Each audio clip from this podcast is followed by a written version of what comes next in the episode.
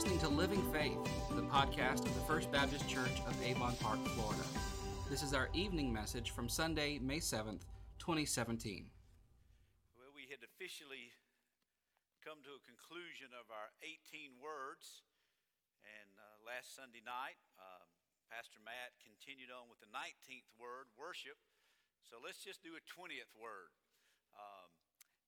Tonight's message is an overflow of study and different things that I have been preparing for the context of our shepherding group. Shepherding group is a time that I meet once a month with men of the church, whether all walks of life, whoever. It's just kind of a men's group, and we meet the first Sunday early morning on Sunday morning from 8 to 9:30. We try to have a topic, follow a book, or something that we're looking at and studying throughout the week. The goal is, in something like that, me not just lecturing, even though I think preaching and teaching the Word of God is so important and sitting under the Word. I love teaching and preaching and sharing, but we have a topic that we look at and we study, and then the idea is when we gather and meet on Saturday morning, then we're discussing that topic. We've been going through a book by Howard Hendricks, who is... I think he came out of Dallas Theological Seminary. I don't know if you're familiar with that seminary. It's a great evangelical seminary located in Texas. And he wrote a book simply entitled Living by the Word, Living the Word, Living by the Book.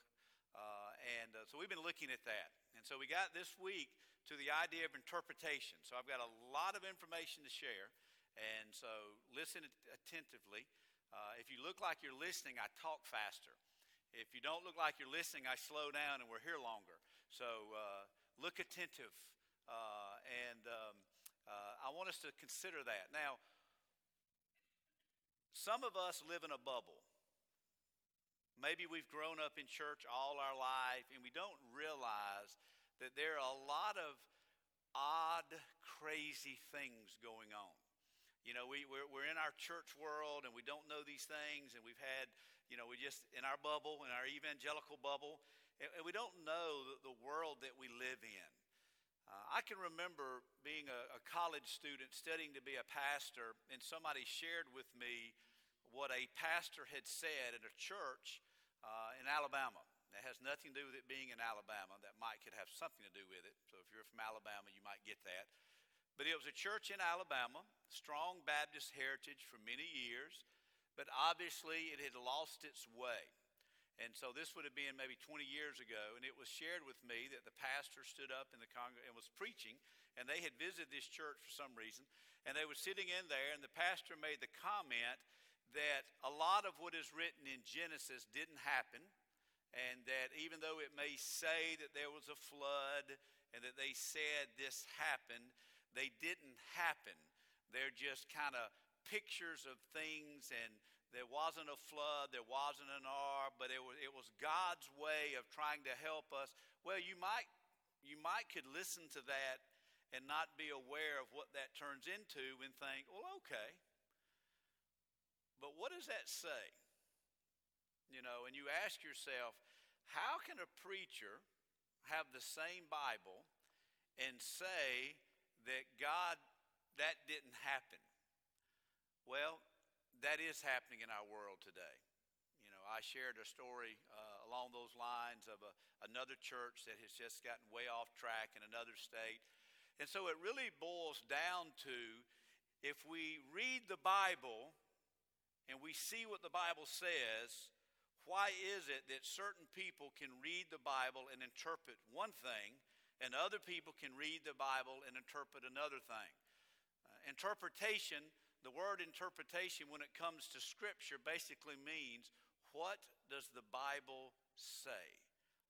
And there's a world that we live in, you may not be aware of it, we have really gotten off track when it comes to that. Just because church is across the door doesn't mean it's a church. One of the signs of a true church, to me, biblically, is rightly dividing the word of truth. So I want to talk real quick, and then I want us to look at many things. I sit down, and I do this often. I'll sit down, and off the top of my head, I'll make a list. And so this afternoon, as I got home, I was thinking about, when it comes to interpretation, when it comes to knowing truth, when it comes to defending the truth, when it comes to topics that are important, what are some things that I need to remember? You know, what are some things, you know, think about it from this context. As a pastor, and I'm leading a new member class, and you know, it's exciting when you have 15 people sign up for a new member class. That's exciting, amen? And so we, not everybody was able to attend, but 15 signed up. We know where they are. They'll be at the next round.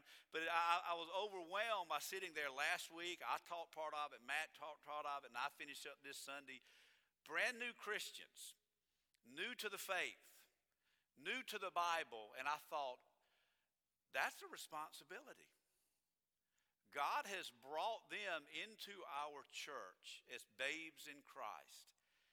What an awesome responsibility to begin to teach them and to lead them in how they can grow and change into the likeness of Christ. So when it comes to Scripture, it is something that we need to be very serious about and concerned about, but in a positive way. So I made this list of things that I think that we all need to consider as we begin to dive into interpretation and understanding what the Bible says, and yet also understanding that not everybody believes the same way.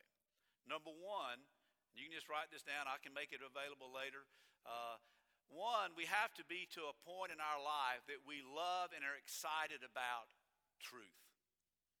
You know, when I think about the Bible, I'm very excited that I can say, this is absolute truth. Now, the word absolute means it is absolutely true. If someone says that there was not really a flood, that just says a flood, but it doesn't really mean a flood, and it could mean something different to you, and it can mean something different to me, and it can mean something different to you, and that's okay, and it can mean something different to me, and that's okay, that's not absolute truth. You know, if we're sitting in a class and someone says, and I always use this example, if someone says, well, I took ninth grade math and 2 plus 2 was 4, okay, and then I went to 10th grade and my teacher said 2 plus 2 is 5. Who's right? So there has to be an absolute standard. When we talk about the gospel of the Lord Jesus Christ, there has to be a right. And so we have to love knowing there's a right. We have to be excited to know that God has preserved His Word, and we're excited that I can know aright, and that I can believe aright, and I can believe and trust in a world that I trust nothing. I shared this. Isn't it funny that you used to pick up the Bible? I remember running out to when I was younger, I'd run and get the newspaper and open up the newspaper and read it. And whatever was in the newspaper was true. Even if it came from a different perspective, I knew it was true. Even politically. Now I don't trust anything. I see something on Facebook, oh, blah, blah, blah, blah, blah. You know, Obama, there's a twin double. Obama was cloned and there's 8 of them. And oh my God, you know, and you read crazy stuff like this. You go, I saw on Facebook. Well, don't believe a word you hear on Facebook unless your pastor posted. And really, I read the newspaper now, and I think, well, did that come from CNN or did it come from Fox? Did it come from CNBC or did it come from blah, blah, blah? And I just don't trust anything. I think we can be excited, but I can trust one thing, and I'm excited about that. So we have to be people that, one, we just love truth. We love that there's a truth out there that we can know. 2, we need to understand that we are lifelong learners. If I ever get to the point that I say, I have it all figured out, I'm wrong. Now, I can say without a shadow of a doubt that Jesus Christ is the only way, the truth, and the life, and no one comes to the Father except through Him. That is an absolute truth, and I will never change that. That doesn't mean, though, that I'm not a continual lifelong learner of opening up my heart and mind to the Word of God. Some of us, you have to admit, we got to a certain point.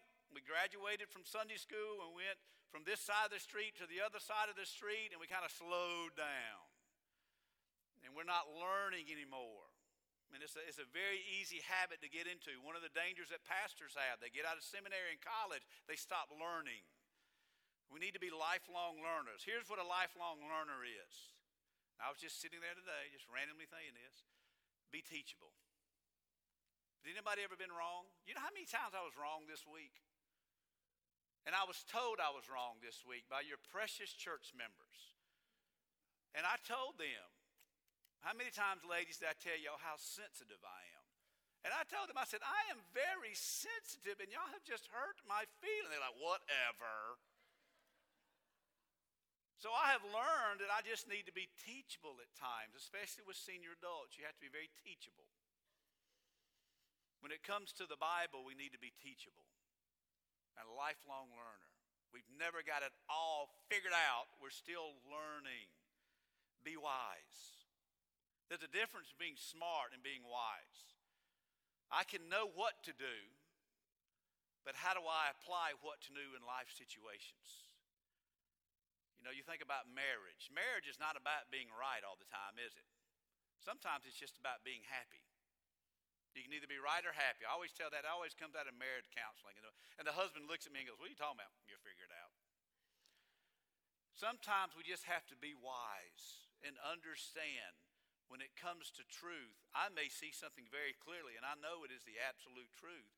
But if others don't see it, use some wisdom in teaching others to see what you see. Be humble. Do you understand this? That every truth that you understand in God's Word is a gift that God has given you.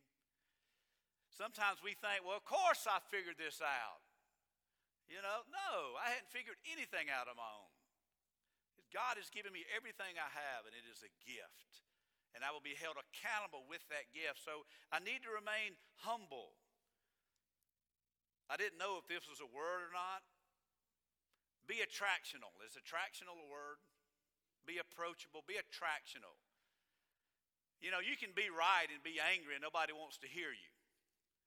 Or you can be right. And I was told this when I was pastoring in Indiana.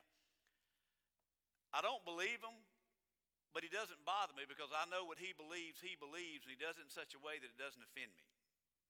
I took that as a compliment. The person was basically saying, what you believe, I don't believe, but I kind of like being around you.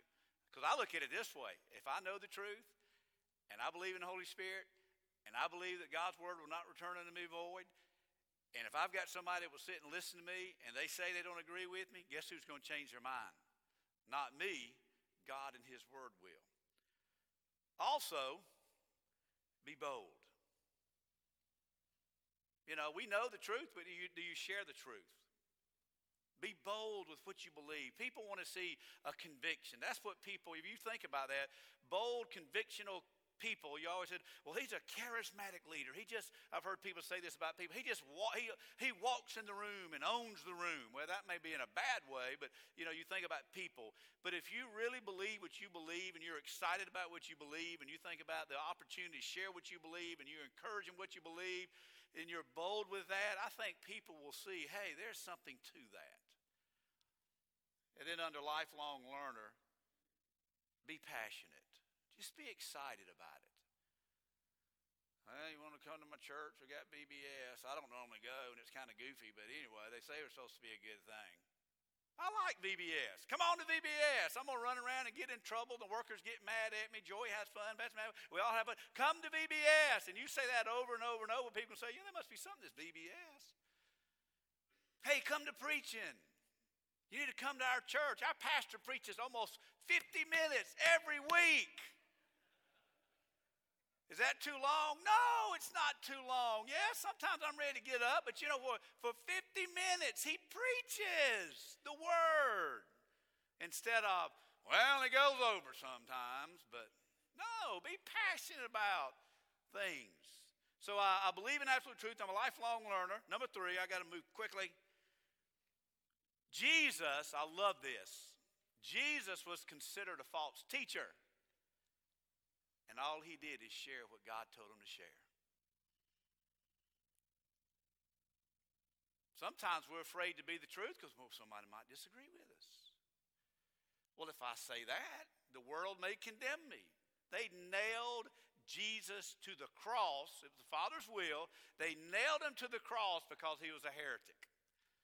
He blasphemed the word of God. He blasphemed against God, and they nailed him to the cross. And I'm afraid to speak the truth because somebody may be offended. Every apostle except the gospel, every disciple, every apostle was martyred for speaking the truth except John. Somebody needed to write Revelation.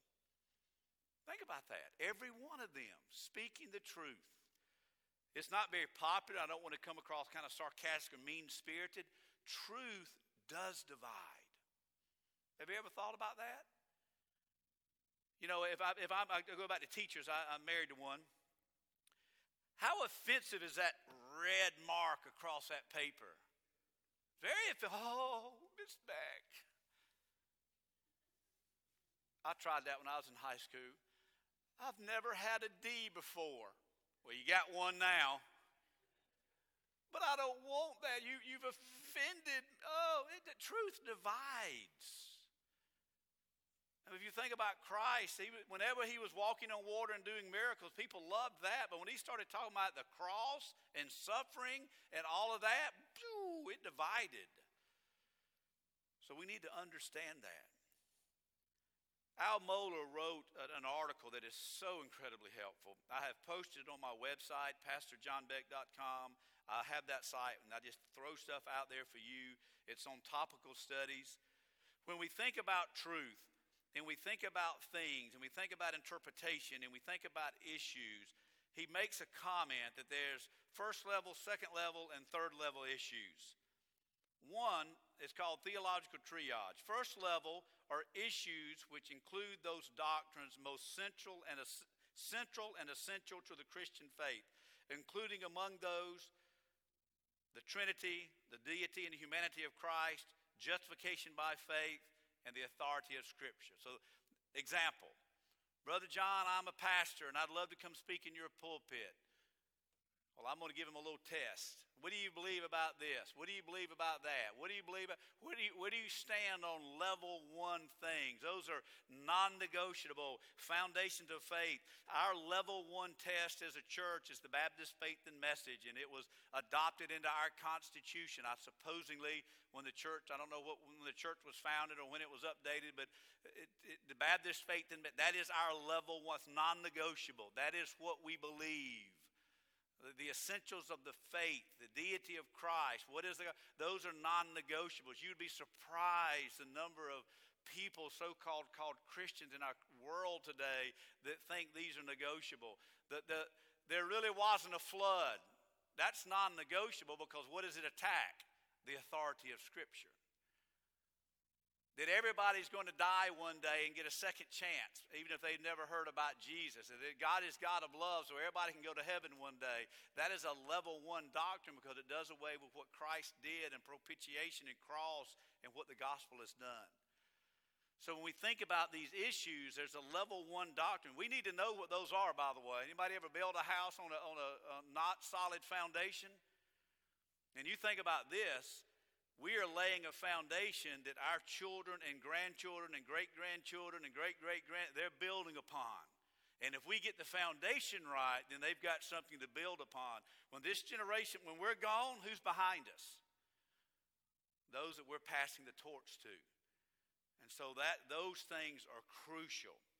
He points out second-order issues. A good example, he uses this example, and I'll just read it.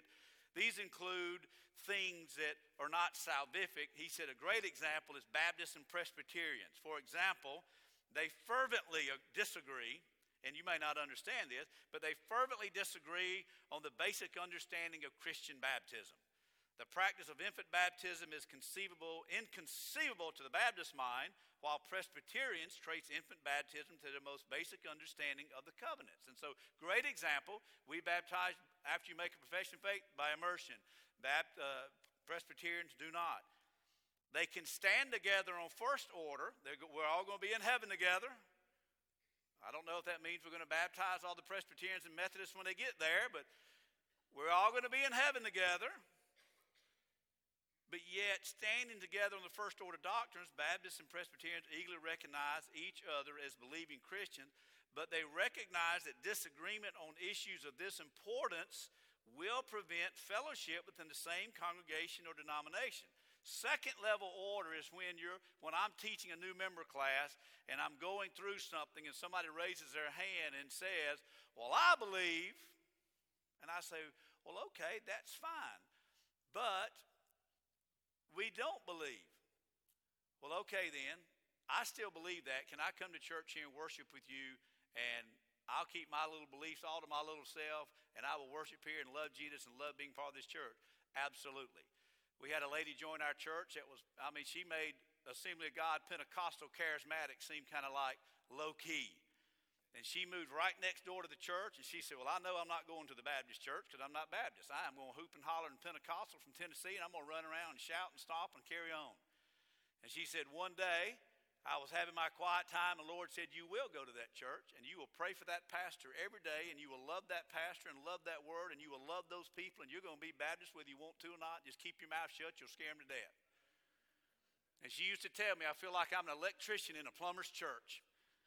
And she sat there and worshiped with us, and every now and then she'd slip up and raise her hand, and I said, it's okay, you might get us a little excited. And she ended up going to be with the Lord, and she loved our church, even though she might have had a different background. But the key is, there are certain things that we have to say based on our view and interpretation of Scripture. We really believe this is right. Based on your view and interpretation of Scripture, you got this really right. But if we don't have that kind of laid out, you've got confusion. I had a gentleman who wanted to join the church. It was King James only. You ever met a King James only guy? King James only. Everything. He prayed King James, spoke King James.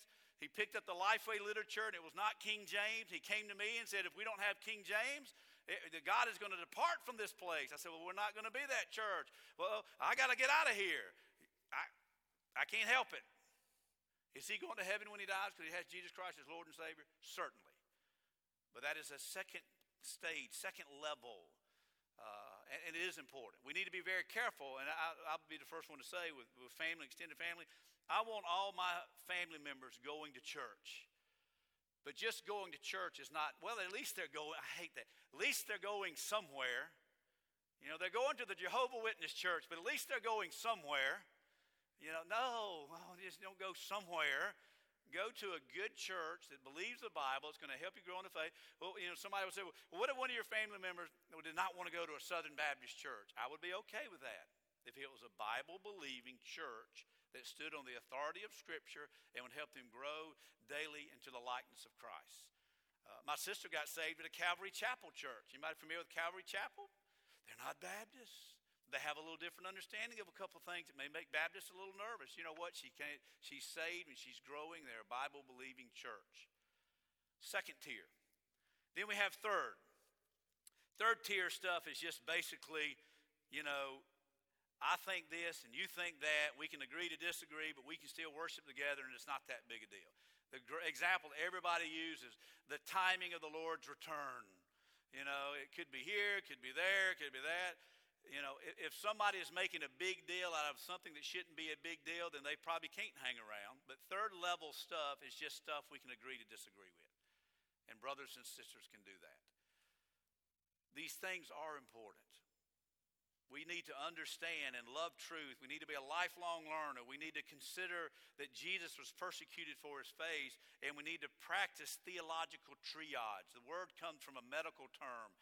When you're in the battlefield and you take the greatest care for those that are the most wounded, theological triage, number one, is what we're going to major on. We're going to major on the major. As a pastor, I may tell somebody, that's not a major doctrine, but it's going to be tough for you to hang out with us and you believe that doctrine. We've had the Smith family from Indiana, and Indiana is a strong presence of the Christian church. And in the Christian church, they do communion every Sunday. And so if somebody said, hey, I'm a believer, I love the Lord, I love the Bible, but I'm a Christian church, and you know, I want communion every Sunday. Well, we don't do communion every Sunday. Well, we need to do communion every Sunday. Well, we don't do communion every Sunday. That'd be a good example that someone may feel that they need to leave and to go somewhere else. All right. Now, very quickly, I want us to look at five things about interpretation. I will get it done. Look, if you will, to 2 Timothy chapter 2, verse 15. 2 Timothy chapter 2, verse 15. 2 Timothy 2, 15. As we keep in mind these things, I am going to love truth. I'm a lifelong learner. Jesus was persecuted. Sometimes tough things are going to be in word, and I'm just going to stand on those tough things and know that God's going to bless and honor. I'm looking at theological triage. I'm going to make a big deal out of the big deal things and not make a big deal out of not big deal things. Look at 2 Timothy 2:15. I shared this with the men's group. The last letter written to Timothy, a pastor, Paul pouring his life into the pastor Timothy. Last words to him, do your best to yourself to God as one approved. 2 Timothy 2:15. Do your best to present yourself to God as one approved, a worker who needs not to be ashamed, rightly handling the word of truth, rightly handling what God has given us. That verse says a ton. That it's something we work at. It's a labor of love. You know, talking about raising. How hard is it to raise children? Isn't it hard? You know, and I don't know if it gets any easier. At least when they're little, you can just put them in the baby bed and shut the door. Now they open the door and come out.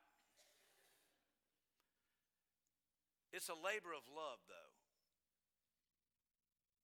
You know, one of the things that I will stand before the Lord Jesus Christ as a teacher, and this is the same for Sunday school teachers and those that feel a call to teach, I will stand before the Lord and give an account what I did with his word.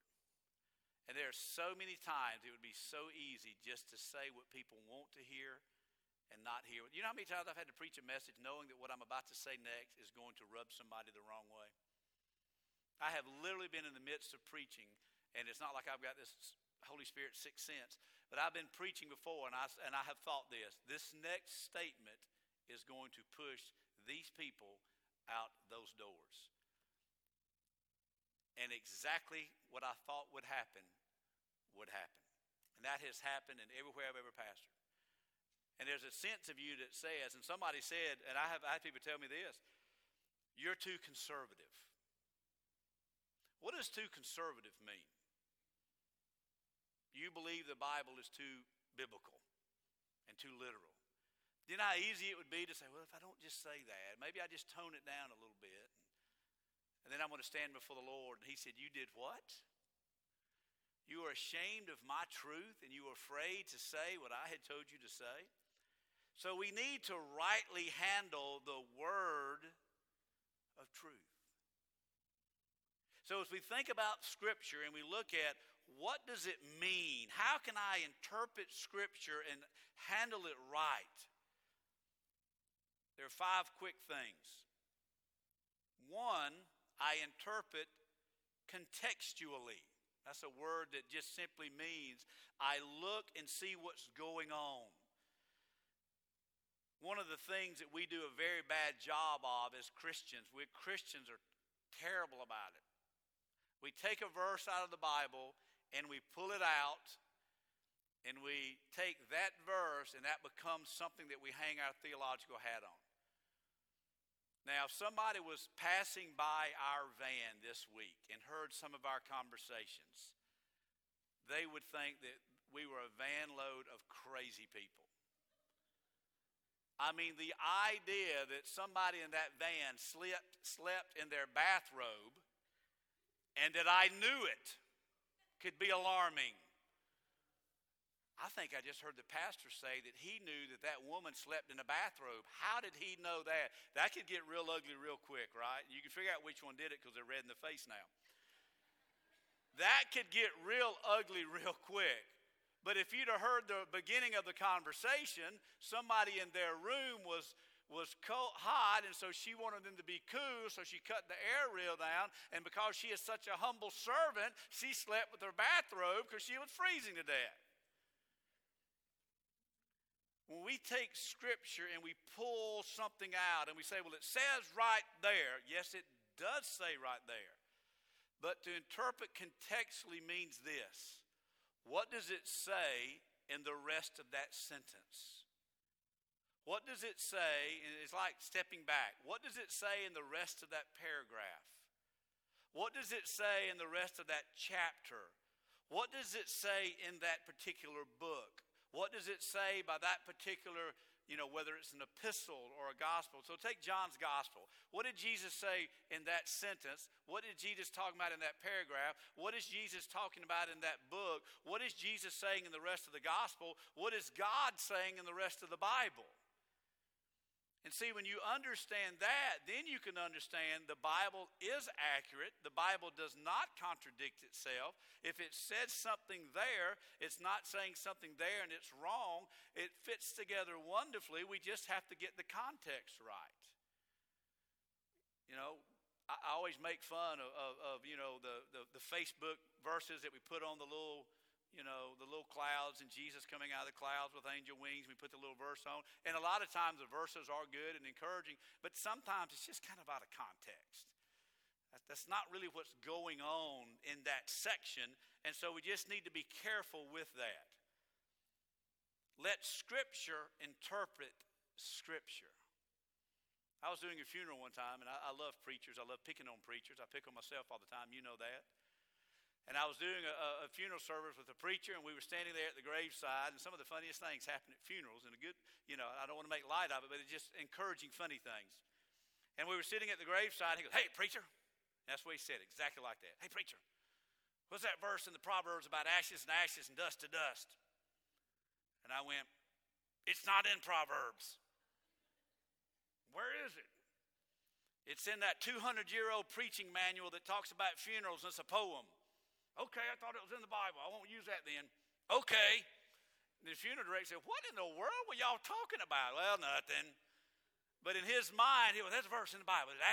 Where's that verse at?" Now, I'm not saying that preacher was wrong, but we tend to do that. "What's that verse at? That's the one I wanted to say." Well, that's fine, but what does everything else say? Interpret the Bible, number two, literally. Seek the meaning of the human writer by interpreting according to the most apparent meaning. What is going on right there? You know, a good example could be like this morning. You know, when Jesus said "Son of Man," what is going on right there? What did it mean, "Son of Man"? We could say that it means Son of Man, that the man, he's human, but he's also divine. Yes, but also we could say, but what it meant literally is the first time we see Son of Man in the Gospels, and then we apply Son of Man to Daniel, then we can jump over there to Daniel and understand that the Son of Man, that is literally taking the Bible, even though there was a vision that Daniel is saying. We can literally say there's a vision there that Jesus about the coming Messiah, but it is just as literal in the gospel because it is a prophetic vision. Now that may sound confusing, but we take literally. We take into account literary forms. You know, Revelation's a great example. One of my favorite stories is the preacher that was reading his Bible in the car, and he was reading about the scorpions coming out of the abyss in Revelation. So he runs inside where he used to work, true story, and he runs in there and says, "Every one of y'all need to be born again." They said, "Why?" "Because these scorpions are going to bite your head off one day." He literally took scorpions coming out of the abyss that one day, big scorpions like Clash of the Titans, going to come around and start chasing us around.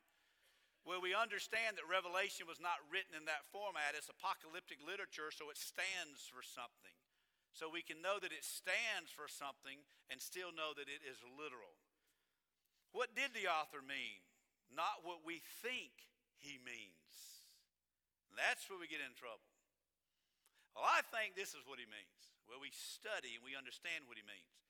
So when we interpret literally, we've got a grammatical, historical understanding of how everything fits together. We look at the Old Testament, we look at the New Testament, we look at the original language. And I don't say this, but just say, I've said this 1,000 times. You do not have to go to seminary to be a pastor. I believe that with all of my heart. But if you can, you need to go. And especially this day and age where people are just Googling something. What does this mean? Well, how do we know Billy Bob isn't some crazy person sitting around making a website and writing something? And we say, "Well, I saw on the internet." Well, we have great colleges and universities and seminaries that are teaching pastors the original languages and the Hebrew and the Greek and exactly what the text is saying. And I think we need to utilize sources that help us in that way. So we're interpreting things context. So if somebody comes up to me and says, "Well, I don't think that's what that means." Well, I say, "Okay, well, what do you think it means?" And I'll say, "This is what I think it means. I'm going to interpret it contextually. I'm going to sit and look at everything that's going on from start to finish. I'm going to interpret that literally." And then we're going to look at number three, interpret practically. Here's some great questions to ask ourselves as we read Scripture and we interpret Scripture. What does the verse tell me about God, about life, and any human situation? What does it tell me about myself, and how does it challenge me to change? What does this truth mean in my life right now? So I'm not looking for some hidden meaning. I'm not looking for something that no one else can see but me. I'm just literally taking it and I'm interpreting this scripture. Okay, I understand what's going on here. I understand the intent of the author and what's going on. What does this mean for me today? I read this quote by a gentleman. Paul always did theology. I never thought about this. Paul always did theology with the church in mind. Every one of his letters were written to the church or people in church. Paul always did theology as a pastor, never as an academic or a scholar. Hence, in the Pauline epistles, there is a continuous thread of application to his reader in which he challenges them. Ephesians 1, 2, and 3 is rich in doctrine. Rich in doctrine. Ephesians 4, 5, and 6, this is what we do with that doctrine. And so we read scripture and say, okay, this is what this says. This is what this means. How do I apply this? That's kind of preaching and teaching. You teach Sunday school. If you've been in preaching or you're conveying truth that people can take home with them and that will change their life. It's more than just information. It is information that changes them and allows them to be more like Christ. God's word is not only meant to be understood, it is also meant to be lived out. We believe the gospel, we live the gospel out. So I interpret scripture based on that fact. Here's something that's really good, very helpful. Interpret scripture within the confines of community. Now think about that for a minute. We interpret scripture within community. I'll give you an example.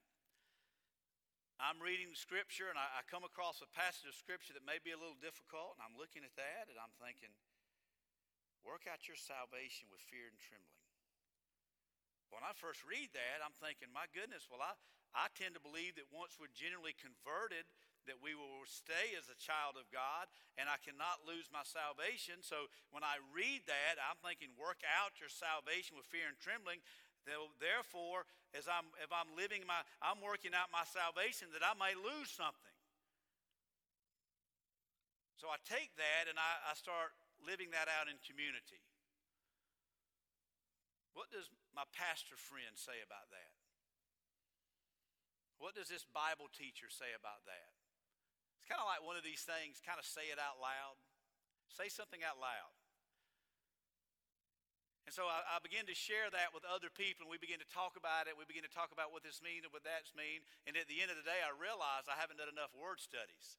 Work out in salvation and trembling is you're working out something that's already in your heart. It's an agricultural term that you're sowing the soil, getting ready to harvest. You're taking the soil and you're working it up so it can produce what is already there. You're not losing it working out with salvation and trembling. You're cultivating what is already there within your spirit and your heart. Well, I didn't know that. But when I began to talk to other people about it and I sought out others' resources, I began to understand it.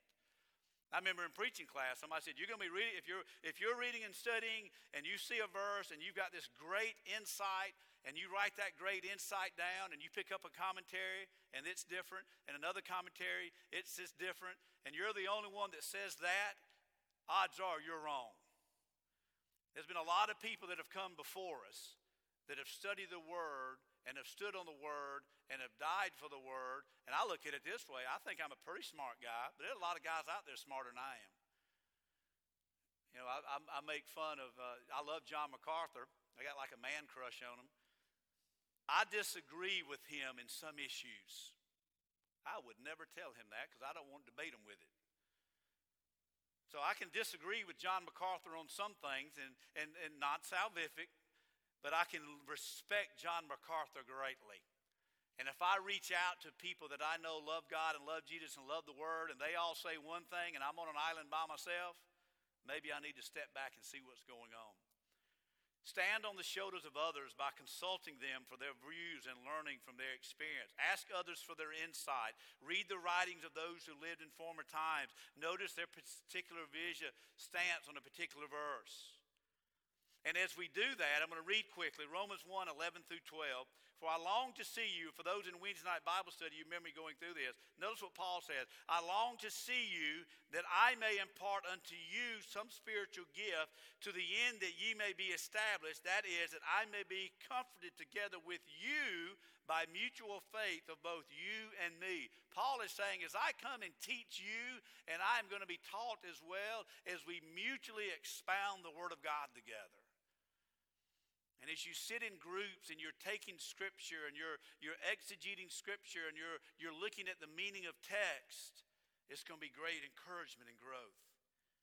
Ephesians 3:18, Paul reminds us that we may be able to comprehend with all the saints what is the breadth and the length and the depth and the height, the love of Christ. All the saints. We interpret Scripture in community.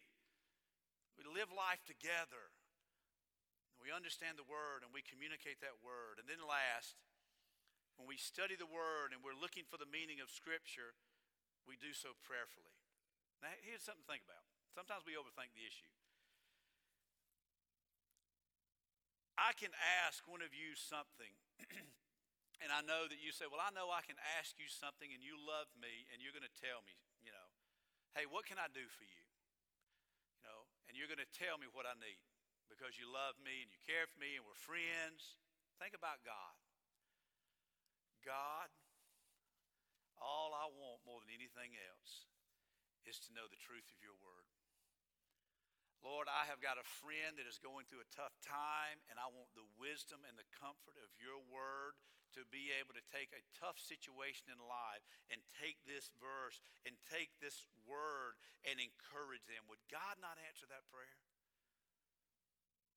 Could you imagine if we got up in the morning and said, Lord, I am going to study your Word today, and I have not been a good steward of my time as a believer, and I want to begin to study your Word, and I want to interpret Scripture, and I want to know what it means, and I want you to give me the wisdom that I need. Lord, show me the truth of your Word. You think God would answer that prayer? You know, Lord, I'm preaching and I'm teaching and I'm seeing something in Scripture and it's not popular and I know people don't want to hear it. Lord, give me the wisdom to know that it's right. Lord, give me the wisdom to proclaim that it's right. Praying through the Word of God. Psalm 119:18, open mine eyes that I may behold the wondrous things out of thy law. Lord, show me the wonderful things out of your law. It is absolute truth. I can trust your Word. I can believe your Word. Help me to see the truth of your Word. I made this note. Saturate the hard work of study with a humble dependence on who God is. You know, I have little silly things I'm always thinking about. I can study, but the most important thing I want in my presence when I get up here is not my study notes, the presence of God on my sermon. That doesn't mean that I think that we ought to just stand up and let God take over and let the Spirit go. I think He's called us to study, to throw thyself approve. But we can study and we can study and we can study. But what we're asking God to do is, Lord, we are dependent upon you, and nothing can come out of our mouth except the truth of God's Word. We do live in such, I mean, I hate to say it, we live in crazy times. We are dealing with things now that we never would have thought we are dealing with. I mean, who would have thought that this was brought up in the conference? One of the pastors said, years ago, same-sex marriage was a blip on the radar. And then the pastor said, I guarantee you more than 50% of those in attendance are struggling with it with someone in their family. Isn't that a crazy? What do you do with it? You know, that's just an example of where we're going, that Jesus Christ is the only way. We would have never thought years ago that that would ever be compromised. And so I look at it this way. If we stand on the truth of God's Word and we want to know what it means, We don't care what somebody else tells us what it means unless it's what we need. You know, I've always said this. Don't walk out of here and say, well, I believe whatever the Brother John believes. Just go to PastorJohnBeck.com and whatever he's got on there, that's what I believe. No, you believe what you believe because you know that's what you believe. Yes, I go to the John MacArthurs of the world. What does he believe? I may use that as a springboard into my studies, but then at the end of the day, I'm going to be able to say, thus saith the Lord. And so we need to know what we believe, not just what somebody. So to me, the greatest thing I could do, Sharon and I talked about this not long ago, well, years ago, but it came up not long ago. At one point when I was pastoring in Indiana, I had a couple of seminary students with me that was sitting there. One of them, brilliant, class valedictorian. I mean, just the dude is just brilliant. He could go into an office and come out like 10 hours later with a dissertation written. So here he is sitting down at Southern Seminary, upper level classes. The guy's just brilliant, and he's sitting there every Sunday morning while I'm preaching. That's accountability right there. He wasn't, you know, I didn't take for granted, well, he gonna, you know, whatever I say, you just believe it. No, here was the honor of that. The greatest honor I had was that I had a church, and he was in that church, and he would study the word on his own and know what the truth was. Yes, I may agree with it. Yes, we agreed together, but he could tell you why he knew the truth. That's my goal as a pastor. Not for us just to sit there and say, well, that's what Brother John, this is. No, I want to pastor a church that people love the word and that we're excited that we can know. I think sometimes people don't know. I can know what the word of God means. I gave a family member a commentary. They had never seen one before. And I gave them a Bible and a commentary. And that family member reached out to me and said, I have never grown in my understanding in the Word of God than I ever had with that simple book. And they said, all I did is take that little book of biblical teachings and read the text. And they said, you know, I have been a Christian my entire adult life, and I feel like I've just exploded in understanding the Bible. Why? Because they had tools in their place where they could see Scripture and know what that Scripture means. So we interpret contextually, we interpret literally, we interpret practically, we interpret in community. And then last, and probably to me one of the most important, that we interpret prayerfully. Let's stand as we close with prayer and we have a time of response. Lord Jesus, we thank you so much. And even as we think about interpretation and doctrine and things in the world that we live in and a world that is so divided across so many fronts, and even though we know that truth does divide, I pray that we are not people that are looking to be divisive, but we are people that are humble, that are wise, that are teachable, but also bold and passionate about the truth. And so, Lord, even as we sing, the key is that we continue to turn our eyes towards you, that we turn our eyes toward the gospel of the Lord Jesus Christ, and that we know that the Spirit is a gift, our salvation is a gift, the Word of God is a gift, and that with that precious gift we can grow into your likeness. So, Lord, I pray that even as we leave here tonight, we're encouraged that we can know you and to make you known. And this we pray in Jesus' name, amen.